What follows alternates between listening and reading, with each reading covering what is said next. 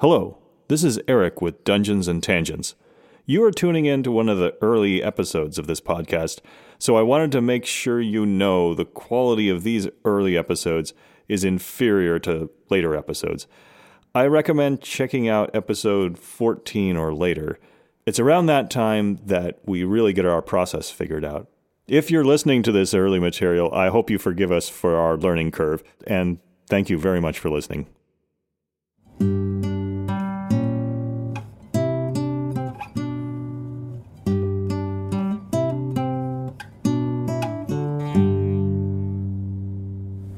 Welcome to Dungeons and Tangents. This is episode 10, and today we have. Chris Rutledge. And I'm Eric Dewhurst, as usual.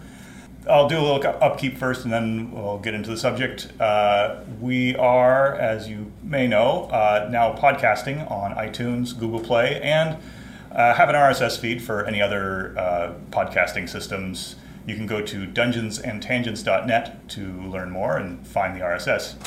So today's subject is dndbeyond.com, the backstory, the history of it, and how it's coming to be. D&D Beyond is um, it's what Wizards is promising to be the online source of truth for D&D 5 probably 5 and beyond, whatever. Yeah, hence the name. Maybe. um, right now it's just in beta but uh, I wanted to go over kind of the history of it and talk because I, I started looking into well how did this actually come about. come about? And yeah. it's a little more interesting of a story than just well wizards decided to build a website and they built a website. It's usually not how they do things. It's no. usually business driven uh, well and Wizards is not a website building company. No, no, their so, previous websites in the past have been awful. they've been hot garbage. Uh, thankfully, they've acknowledged that this yes. time. yeah, and they've gotten an outside team to help them with it, which yeah. has been fantastic so far. So, my chronology starts in 2014, but you know things from before that. Just a little bit, yeah. So, um, they I, and I'm not entirely too sure how I even stumbled across it, but they had a like really quick alpha, and I think they took it down very quickly. Mm-hmm. Um, but it ended up just being what the first phase beta was. Oh, okay. Uh, initially, so uh, yeah, every there was rumors of D and D finally doing their own SRD essentially, right? Because if you what does SRD stand for? I, Oh, jeez, um, man, I, have heard that term. Yeah, I, I, don't I, I, don't know off the top of my head. I, I, wish I had actually come prepared for this. Uh, sorry, uh, but um, so if you look at other uh, gaming, gaming, platforms, platform, yeah. right, uh, like Pathfinder has its own uh, yeah. PFSRD. Uh, Pathfinder actually doesn't run PFSRD. That's just another community site that's run uh, okay. But they allow it to exist because they reference back their content and they have the the uh, if it's OGL source, source, reference document. It might be, yeah. yeah. It might be a source reference document. That actually makes uh, sense. But uh, but to see Wizard actually follow through and have their own official SRD in the Open Gaming license is actually uh, really cool. Uh, you know, they they started some 4E stuff as uh, the open gaming license, but for them to actually produce that content and at the moment not charge for it, right, is actually uh, a definitely a different business model from from pre- previous yeah. iterations of. I don't of think Gary Gygax was about uh, giving his books away. No, definitely not. Definitely. But uh, so let me let me go through the, the chronology. Yep. And I see an interesting story being told by the chronology. Let's see if you hear it too. Okay. So in 2014, May of 2014, Fantasy Grounds started publishing on Steam.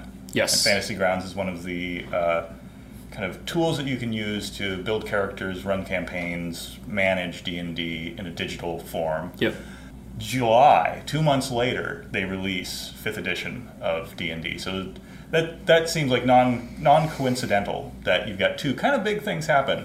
Yep. So in, in July of 2014, they released uh, fifth edition. Shortly after they released the first module, the Mines of Phandelver, Lost Lost Mines of Phandelver, and in April, so almost a year later, or I guess April, yeah, almost a year later, mm-hmm. Lost Mines of Phandelver is available on Fantasy Grounds. So Wizards is doing licensing. They are saying, here, digital people who are good at distributing through a digital form, take our content and distribute it.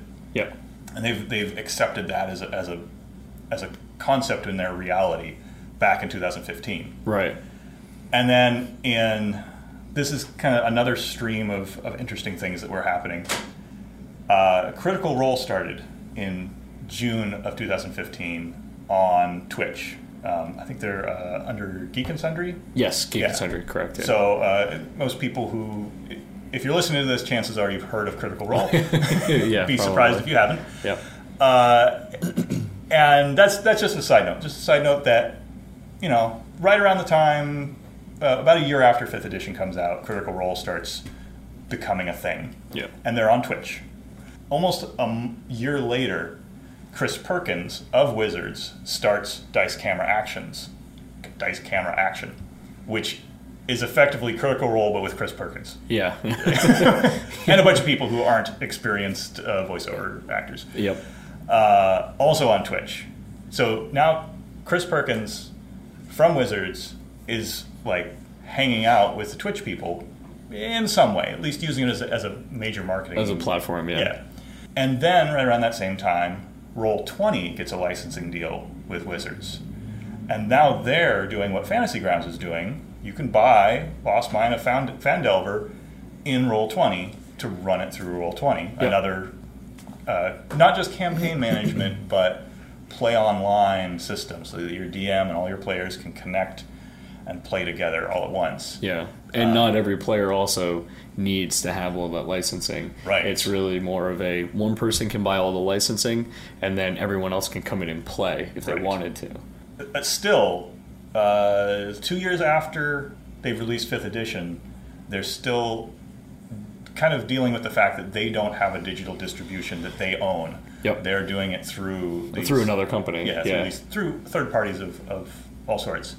In August of 2016, Curse, which was uh, just a website development uh, company that they did web and platform development, they're acquired by Twitch. Again, second half 2016, Twitch becomes the exclusive Magic the Gathering video content and tournament broadcast for, uh, platform. So Wizards and Twitch are working together in a big way by the end of 2016. Right.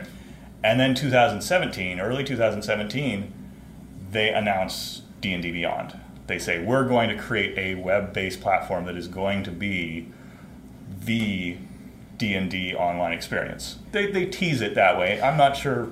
I'm sure they did the alphas shortly after that, Yep.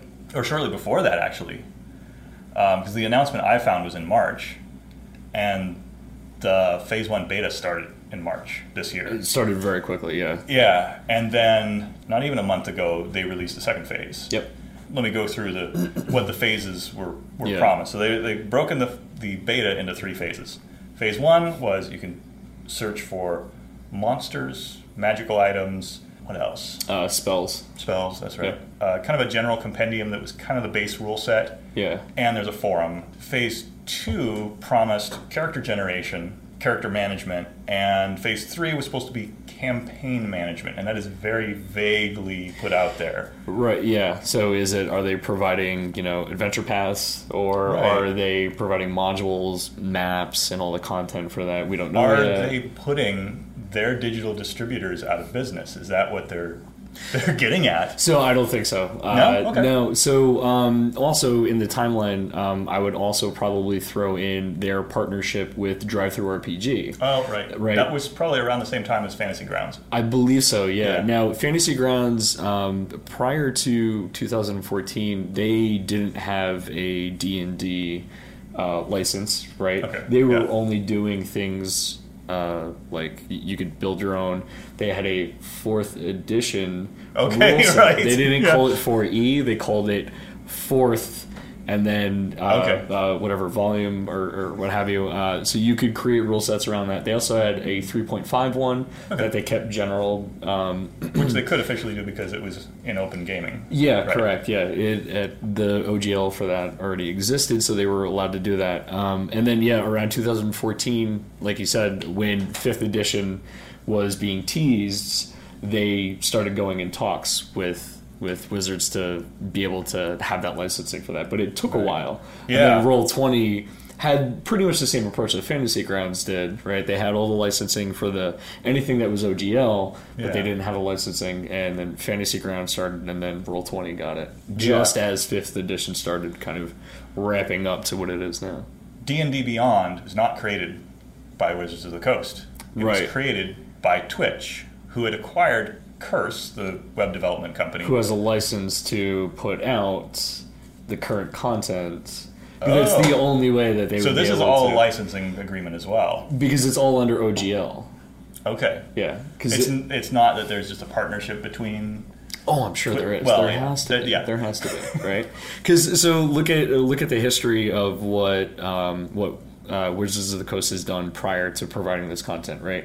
If you look at 4E, they had their own tools that they made people pay for on a yearly or monthly basis. Right. Uh, 3E, they actually gave out some of the tools Mm-hmm. that were either fan created or that they had created themselves, uh, but it didn't always contain all of their content, right? Right. They've done it in the past. They didn't have a lot of success with it, especially when 4E came out. Right, there was a lot of fan backlash uh, fan backlash. A lot of aspects of fourth Right, edition yeah. weren't, So, weren't so appreciated. four, yeah, fourth edition is very contentious in almost anything that they had done. Yeah. with the online tools, the compendium, what you could get out of Dragon Magazine, Mm-hmm. and what was available to you. You know, a lot of people weren't very happy with it. Apparently, their approach now seems to be more: we're going to generate our own content, and then we're going to allow licensing out to other people who know how to do it better than we ever could. Which I think I- shows the growth of a company yeah. right? Wh- wh- Which is great. Uh, they recognize that they're really good at create, creating content. They're not so great at creating websites No. or applications that allow No. them to distribute their content. So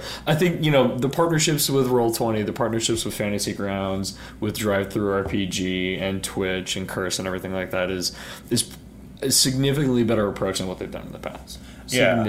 I did not experience the 3.5 through 4.0. Just I wasn't around then. I've been playing for you know like two years now, so I haven't seen that. But Yeah. I, I find it interesting, sort of the positioning that they seem to be doing, and I'm I'm not convinced that they aren't trying to have a very close relationship with Twitch, and have Twitch and Curse make a new version of Fantasy Grounds Roll Twenty that is something that will compete with them.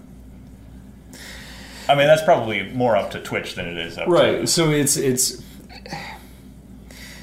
it's a decent business decision for them to allow multiple avenues of their licensing to be acquired right? Because you will have people who want to run everything through fantasy grounds right? So Yeah. give people the platform to be able to do that. At the same time their partnership with drive through rpg allows people to be able to download their content digitally and still use their own tool set to do and run their campaign however they want. Yeah. uh, the one for um, what they're doing with Curse and Twitch, for me, from my perspective, and what I've seen so far, is that it seems to be a really low barrier to entry into D and D. I think that's one of the biggest It's problems. almost like they're going uh, basic set versus AD&D. Yeah, it, it could be. Uh, I mean, like, so when you look at the tools now and what they have there now, like if you went through their character creation, it looks really easy. It's very comprehensive, but at the same time, when you and I were skimming it, there's content missing. And granted, it's beta, so it's not complete, and, and anything in beta is never complete. Uh, so who knows? Maybe they'll add some of that missing content later on. But it does seem to be like they're taking that approach that okay, if we want to attract more people, Twitch is great platform and great advertising for that. Right? Yep. Roll twenty.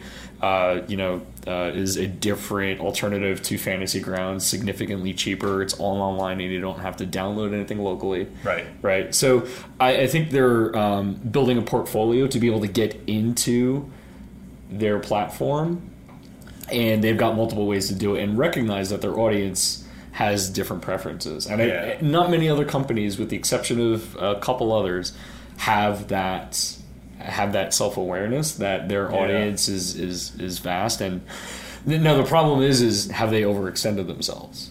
right? Because now they have all these avenues, they can control it through licensing, but at the same time, now it's other companies taking their content and maybe doing something they might not like with it. Mm-hmm. So I'm wondering how much control they have. Because bet obviously, have a lot. obviously, we don't know what their licensing agreements No. are because we're not privy to that information, but. You know, that's kind of some of the risks that you take is that when you license your content out to other people, they then may have the ability to do something you're not really too happy with. Depending on the agreement.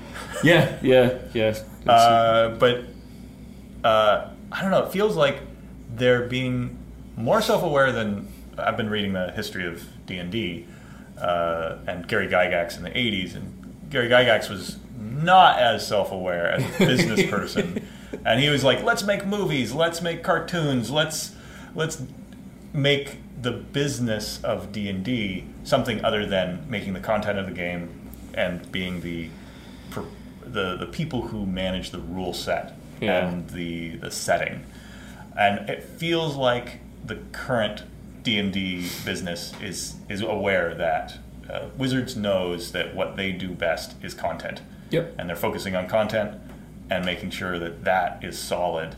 And then saying, here, now the content can go out on trains and planes and buses and Give whatever it to needs the go. experts who know how to build those platforms. Yeah. Yeah. I think which is a smart business move, right? Because Yeah. focus on what you're good at, like you said, and let the experts take care of those avenues. Yeah. But still retain some type of control over over what's happening. Um, And since they have such a legacy, I mean, almost everybody who's making these gaming platforms grew up on D and D. Oh yeah, has has touched it at some point, right? Yeah. Like Pathfinder was completely spawned out of a bunch of authors from uh, TSR and, and Oh, I all the didn't that. magazines. Yeah, yeah. Uh, a lot of the people who wrote Dragon magazine um, ended up creating Paizo and and spun off and and stuck with 3.5 and and created Yeah. what you now have with Pathfinder. Uh, You're, I know you're a big fan of Pathfinder. Big- we're big we're gonna go play Pathfinder tomorrow. tomorrow, yeah, all Uh, day. Yep. With the uh, what is the group? The Glass Cannon Podcast West meetup group. okay. Yeah. So, are there gonna be people from like outside of Portland there? Yes, uh, Holy crap. uh, some people from San Jose, uh, a couple people from Seattle, um, Holy crap! maybe a couple people from Paizo might drop Oh, by. that would be cool. I just learned that the other day. That's that cool. It may happen. No guarantees, but Yeah. yeah. But uh, but so yeah, like D and D has touched many of the gaming platforms that are currently out there, like Call of Cthulhu and and uh, you know uh, a a bunch of others. Hmm. And they've made their own content that is Yeah. like their own world. That's a, another version of what D and D had. yeah or has. Uh, yeah, it's it's impressive that D and D spawned things like uh, Pathfinder, but now they've got their own legs under them. Like it's, it's not. Yeah, no, there's there's a bunch of other platforms that now are are competing against them, Mm-hmm. and, and but that's good though, right? So because you can only play so much D and D, Yeah. and then you may want something else, right? But it also will spawn competition and keep wizards on their toes. Yeah. it won't let them get complacent, which I think may have probably what happened with fourth edition. Yeah. they may have gotten complacent. And they may have said, "Oh, let's just rush all this stuff out," but I'm not going to get into that.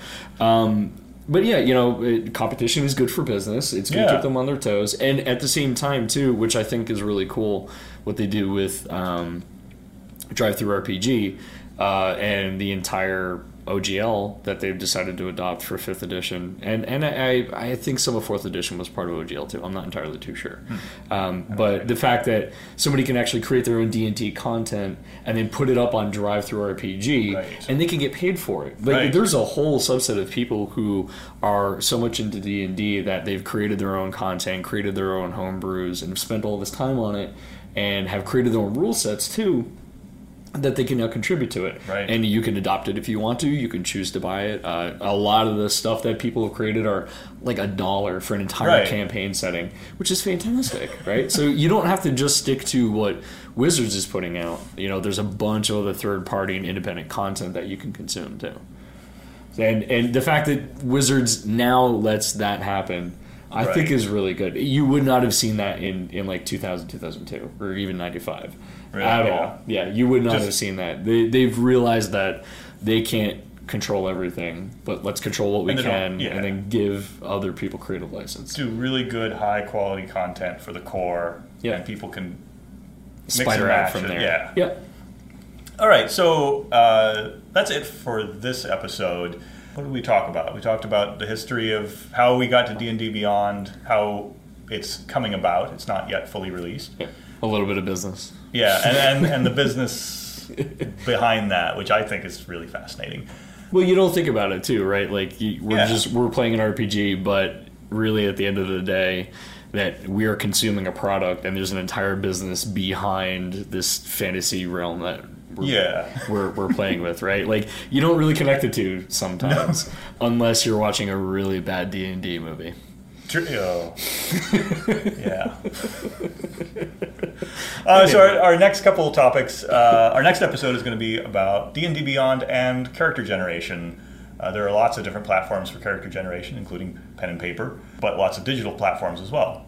Um, we may cover celebrities of D and D and anatomy of an encounter. If any of those sound really interesting to you, uh, hit us up on Twitter. We actually have a Twitter account. Uh, if you go to dungeonsandtangents.net, our Twitter is there. I don't remember the name now. that is horrible. I should have it written It's your own like site, right man. here. That's- that's well, bad. I remember dungeonsandtangents.net. I don't remember what our Twitter handle is. I'm sure it's Dungeons and Tangents. You can always just fix it in post right here. Wait, wait. Yes, I will. Wait, and but for the podcasty people, I got here. I got I got my Twitter. This makes for great radio. By This, the way. everybody loves listening to people look at their phones. Dungeon underscore tangent. That is the Twitter handle. dungeon, Dungeon. underscore tangent. There we go. If you're listening to this via iTunes, go ahead and subscribe or Google Play. Uh, if you're watching on YouTube, subscribe, comment, tell us what you want to hear about next. Uh, that's all for this episode. Yeah, thanks for watching, everybody. Appreciate it. Next episode, we talk about the proposed pricing for the new D&D Beyond website. If you enjoy Dungeons and Tangents, please let us know by rating us on iTunes. You can also let us know by finding us on Twitter at dungeon underscore tangent and sending us a funny picture. That's all for this episode. Thanks for joining us.